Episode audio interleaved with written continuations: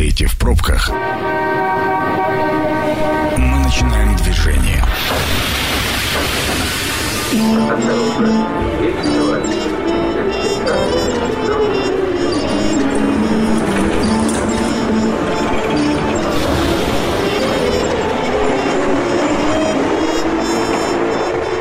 Метро. Главные темы Красноярска. Друзья, добрый вечер. Меня зовут Екатерина Кузьминых. А, Сегодня у нас в общем, тема по итогу вчерашнего заседания Комитета по природным ресурсам и экологии в законодательном собрании. Три часа депутаты, министры профильные и не совсем профильные, региональные операторы обсуждали итоги мусорной реформы в крае. Собственно, это и является темой нашего эфира. Но я надеюсь, что итоги окончательные подводить рано, потому что если верить заключению счетной палаты, то все не очень хорошо. Поэтому про перспективы отрасли мы тоже поговорим. А в гостях у нас Илья Ильин, председатель Совета директоров группы компании «Кашалот». Илья, добрый вечер. Добрый вечер. И Елена Пензина, депутат законодательного собрания и член комитета, собственно, по природным ресурсам и экологии, перед которым отчитывала вчера счетная палата. Лен, первый вопрос, наверное, к вам. Как оценила счетная палата? Я вот так эмоционально обозначила, ну, если по, по содержанию, итоги мусорной реформы и организацию работы по обращению с э, отходами в крае. Ну, если сказать коротко, я давно не встречалась э, с такими отчетами, он просто разгромный, и выводы, в общем-то, неутешительные. А, они говорят о том, что реформа, мусорная реформа э, в Красноярском крае, она провалена. Какие главные проблемы?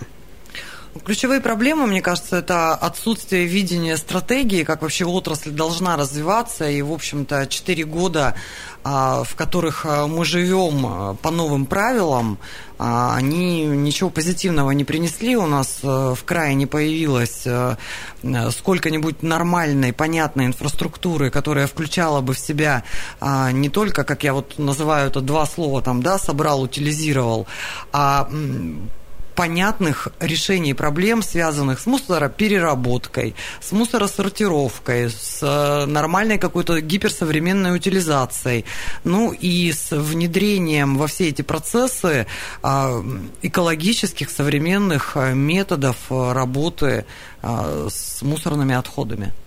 Илья, вы как игрок рынка, я так понимаю, что группа компаний «Кашалот» э, осуществляет услугу по обращению с ТКО в трех технологических зонах. В Лесосибирске, Канскабанской и в Рыбинской. Вы согласны с э, вот такой оценкой работы и с выводами счетной палаты? Как человек изнутри отрасли?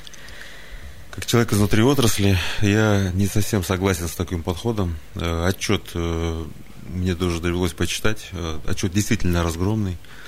Но с точки зрения работы я не соглашусь. Э, мы э, вошли, э, установились новые правила с января 2019 года, и нас всех запустили в историю, которую мы сформировали новую отрасль, стала формироваться новые игроки, сформировалась новая отрасль, где не совсем были очерчены правила. Но, тем не менее, на мой взгляд, сделаны две ключевые вещи. Это Первое, это наведен порядок с учетом отходов, то есть от бака до полигона. Сегодня все э, отходы посчитаны. И существенно сократились несанкционированные свалки. Не все их удалось до сих пор убрать, но нового э, нам получается не допускать образования новых свалок там, где мы работаем. А, и второе, это э, был произведен э, в рамках формирования системы, мы заменили технику, автотранспортную. И за этот период времени э, мы готовились, и за 4 года нами было построено три сортировочные станции. Э, работает сейчас только одна, и мы готовимся к запуску, еще двух. И построено два полигона. Поэтому результаты могут быть, может быть, мусорообразователю, человеку, который жил в квартире, не так заметно, но если раньше люди ездили в пригороде и видели отходы, и свалки, сейчас их там нет. И мы навели учет и порядок в этой части как раз-таки э, учета отходов, так скажу. Но это не означает, что мы все сделали. Э, работы, работа проведена большая, но сделать нужно еще больше. Ну вот одна из претензий счетной палаты – это несоответствие краевых показателей федеральным. А что, собственно, от нас требует э, федеральная система и федеральная реформа, Илья? Вот в вашем видении, какой должна быть система, которую нам рисуют федеральные нормативы? Э, федеральная система, э, законы, по которым нам дали и идеологию, с которой мы заходили, конечно же, направлены на то, чтобы отходы были подвергнуты переработке максимальной. Но, к сожалению, э, четких правил в этой истории нам государство не дало и возможности тоже. И в этом есть причины, вполне определенные, которые я, про которые готов сказать. Говорите. Мы для этого собрались сегодня. Не только говорить о том, что система провалилась, но и что нужно сделать, чтобы ее отладить. Я опять же не соглашусь, что система провалилась. И про проблемы, что я вижу сегодня. А, не совсем верный был шаг, но мы, в общем, я считаю, что нужно укрупнять схему, территориальную схему. Э, игроков сегодня сформировано 14 территориальных зон в Краснодарском крае, это очень много. Я считаю, что должна быть она одна, максимум две. Э, работа, нам не дали инструментов по работе с дебиторкой. У нас колоссальные проблемы в этой части. О, вчера, кстати, обсуждали на комитете. Мне э, посчастливилось там побывать, что у нас вообще есть инструменты взыскания а, задолженности, например, с юридических лиц. Лен, наверное, вы по этой части больше.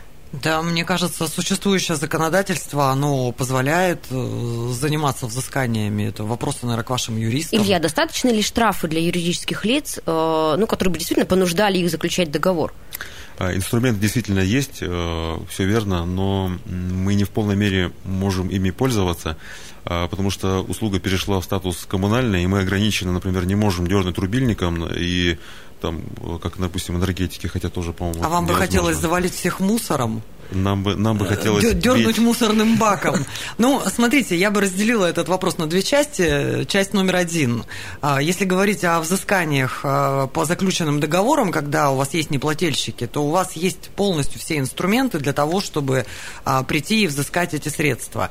Если мы говорим о том, что нет механизма понуждения к заключению договора, наверное, это вы имеете в виду. Да, именно так, да. То здесь, да, действительно вопрос как бы такой, э, который сегодня, наверное, имеет пробелы в законодательстве э, на обсуждение, да.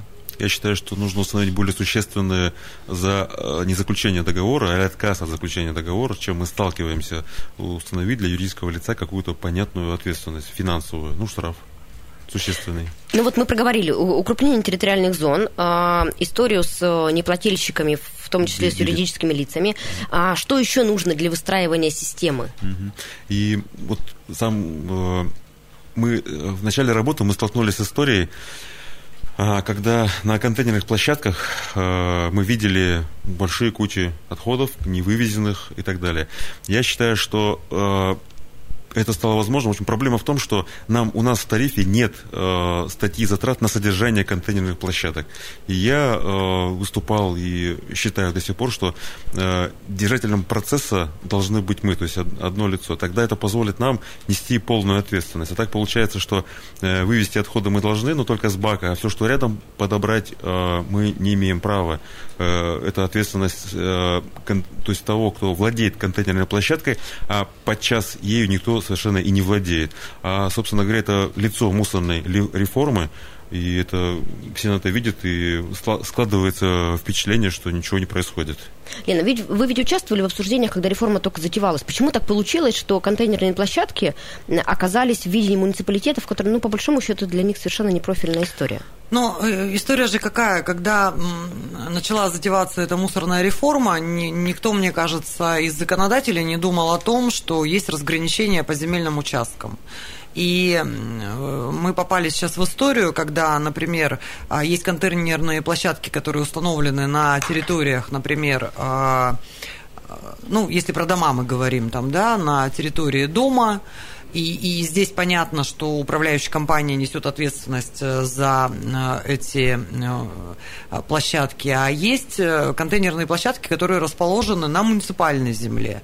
И вот зачастую, как бы там, да, проблемные вопросы были связаны именно с земельными участками.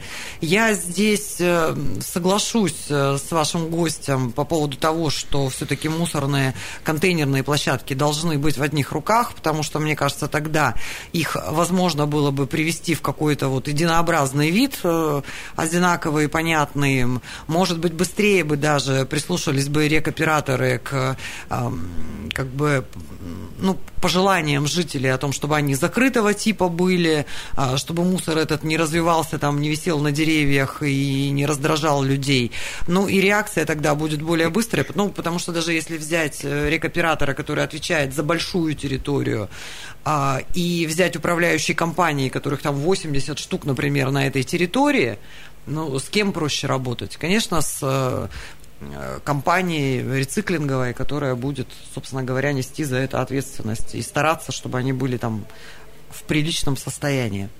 Илья, но ведь когда а, про реформу говорили, а, вот как даже с обывательской точки зрения, речь шла ведь не только действительно о красивых там бачках, о правильных а, площадках, на которых бы их а, собирали отходы, а речь шла про сортировку, переработку, про ну, такие высокие материи, о которых мы а, уже несколько лет читаем, читаем, но по факту не видим. А, вот с точки зрения технологического процесса и системы обращения с отходами, как должна быть выстроен этот поток, а, подход, поток отходов и как это устроено в кашалоте сегодня?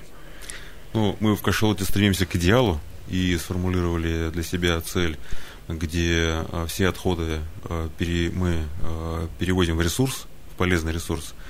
И это идеология, с которой мы э, работаем, и исходя из нее устраиваем свои шаги. Первое это, конечно же, бачок.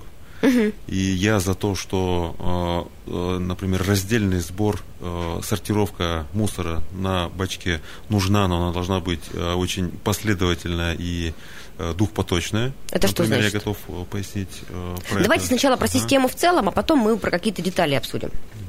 В дальнейшем логистика должна, конечно же, привозиться на сортировку, где максимальное количество отходов выбирается.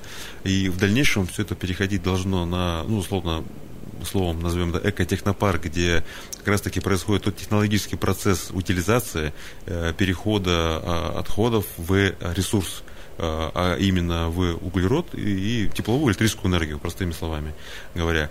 И в таком, смы, в таком тогда, в такой логике э, полигоны, на полигон будет попадать не более 15%. Э, технологии такие есть, а, ну, в промышленную эксплуатацию, к сожалению, посмотреть негде не переводится. Это некоторые, это слабая сторона, из-за которой мы сегодня не понимаем ищем пути, и не происходит так, как э, хотелось бы нам э, всем видеть. Но э, до 30% отходов, образующихся, образующихся сегодня на момент, можно. Сортировка от потока, по своему опыту могу сказать, на наших предприятиях выбираем до 12% Э, отходов к нам поступающих.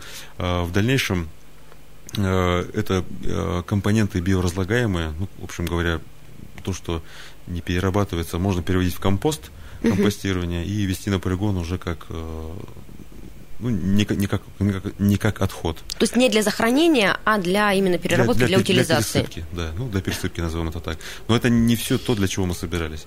А, ну, а, но проблема в том, что а, сделать это я убежден невозможно, я в самом начале говорил, если мы не укрупнимся. У нас недостаточно э, вот материально-сырьевой безопасности вот этих вот отходов, которые позволили бы нам спокойно экспериментировать, э, внедрять там сортировки и глубокие переработки. Я, собственно, и спросить-то хотела. А, ведь на словах-то в теории все красиво, но что, собственно, мешает э, кашалоту на сегодня абсолютно внедрить ту э, систему, которая есть э, в голове и только частично реализована?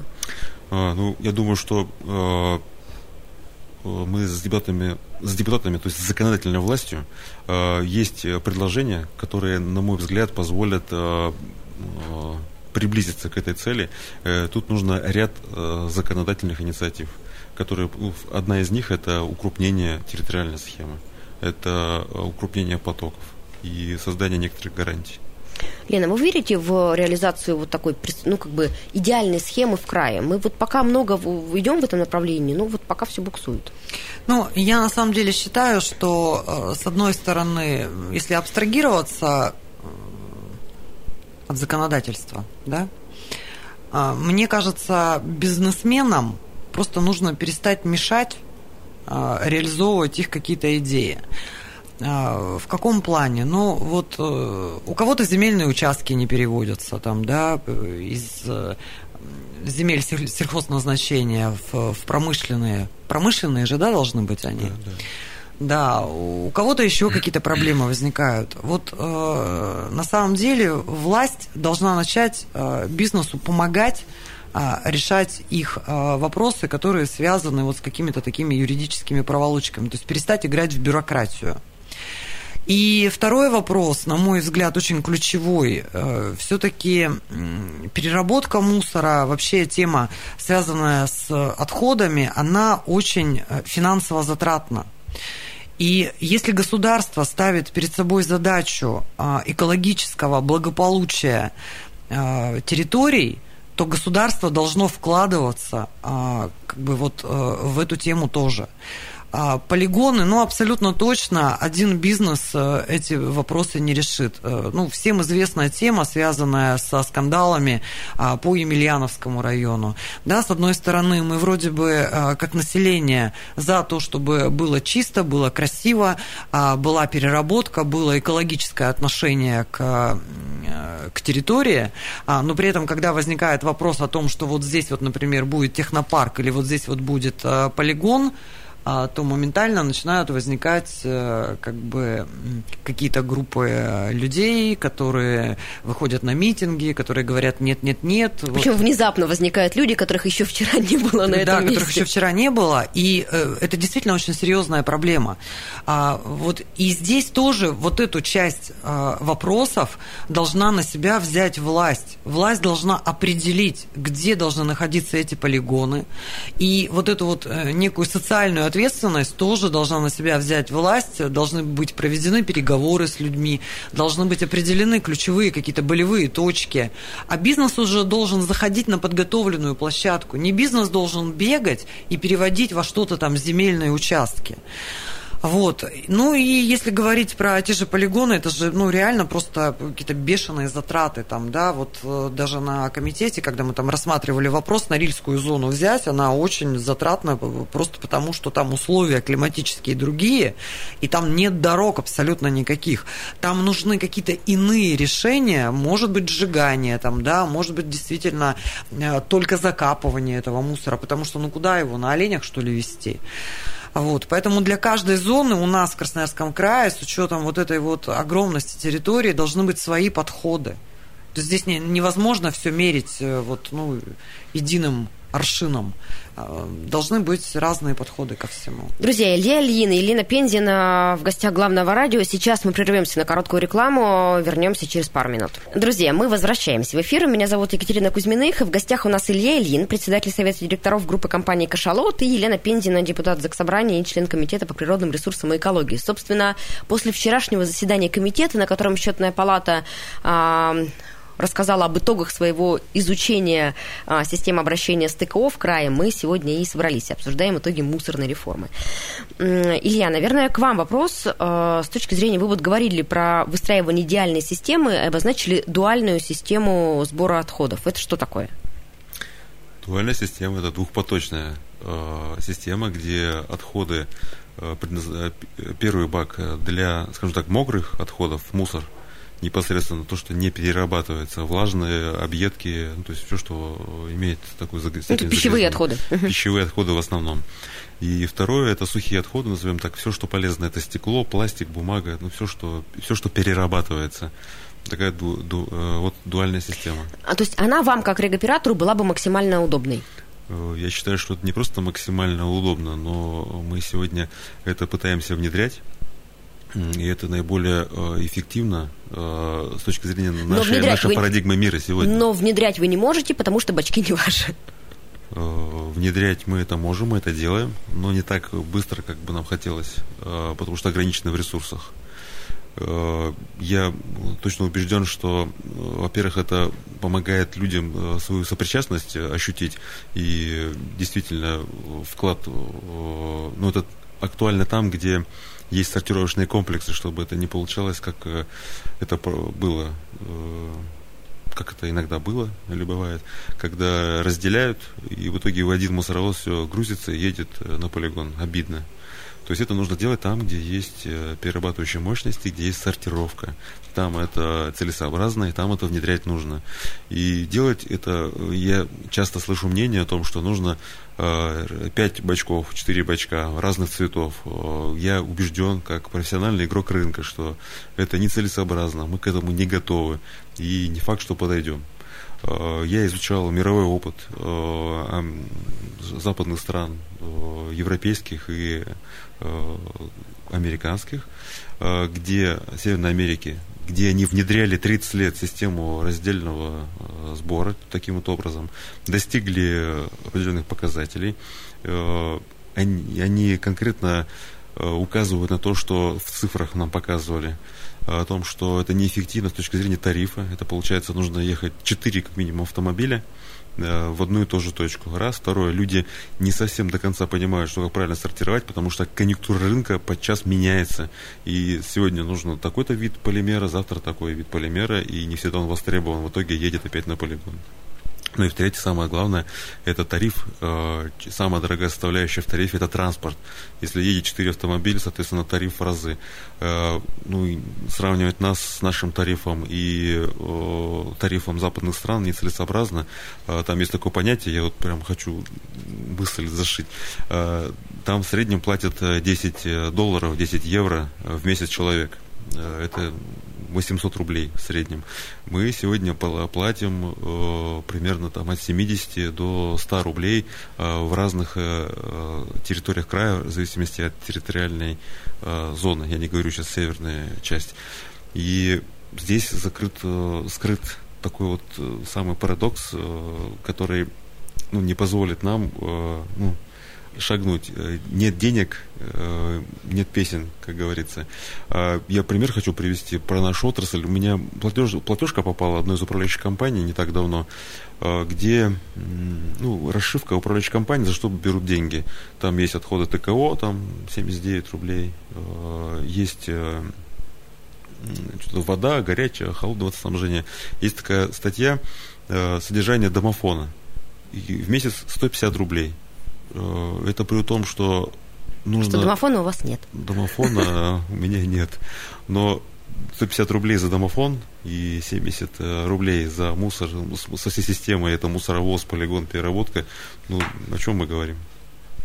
Лен, а, вот мы вчера а, на комитете от э, Министерства тарифной политики услышали достаточно четкую позицию, что э, тариф для людей повышаться не может. И вы, как депутат, тоже этой а, позиции как бы придерживаетесь. Ну, вообще, это федеральное законодательство в том числе как бы говорит о том, что больше, чем на 4,6% для населения повышаться ничего не может. Ну и, собственно говоря, вот э, это из ряда вон выходящая история прошлого года, когда в судебном порядке по правобережной зоне а, сам рекоператор там, да, отменил тарифы, и когда а, по решению прокуратуры на левобережье были отменены тарифы, а, в итоге как бы пересчитаны они в судебном порядке, насколько я понимаю, и поднимутся они там на практически там 30%. Вот эта история, которой мы там занимались занимались э, весь прошлый год, и я ее поднимала в том числе и перед Минфином. А, так, конечно, быть не должно, абсолютно точно. Ну, э, и вчера это тоже вопрос обсуждался. Э, по-моему, озвучивали цифру в 20 миллиардов, которая нужна для того, чтобы идеально реализовать решения... систему, а, так как нам это велит, например, нас проект экологии, где совершенно четко прописаны, что должно происходить с ТКО на каждом этапе. Ну, здесь просто ключевые какие-то вещи такие, да, они, вот их можно охарактеризовать следующим образом. А, государство говорит, делайте вот это, это, это, но денег не дадим. Да-да-да, ровно про это. Минэкологии говорит, а, так, э, короче, это все слушать не будем, собираем захораниваем. Рекоператор, они нам не платят. А люди говорят, а что, реформа была? Вот. Как бы, а, а, а где? Вот, а, а, а мы не видим, скажите, а что как... случилось? Вот, а теперь абсолютно так и есть. Ну, а вот теперь я скажите, надеюсь, где, я надеюсь, где надо что... разрубить, чтобы стало по-другому? Я надеюсь, что буквально уже завтра э, губернатор Красноярского края, который а, встречался сегодня с Абрамченко, и уже есть новости о том, что э, гораздо больше денег край получит, там в районе там ну, не могу даже сказать цифры, да, но это какие-то миллиарды будут рублей, которые будут потрачены на экологию. Я понимаю, что часть из этих денег в рамках вот э, той катастрофы, которая в Норильске произошла, пойдут туда, но а, все-таки считаю, что часть денег будет распределено и на э, весь Красноярский край для решения экологических проблем.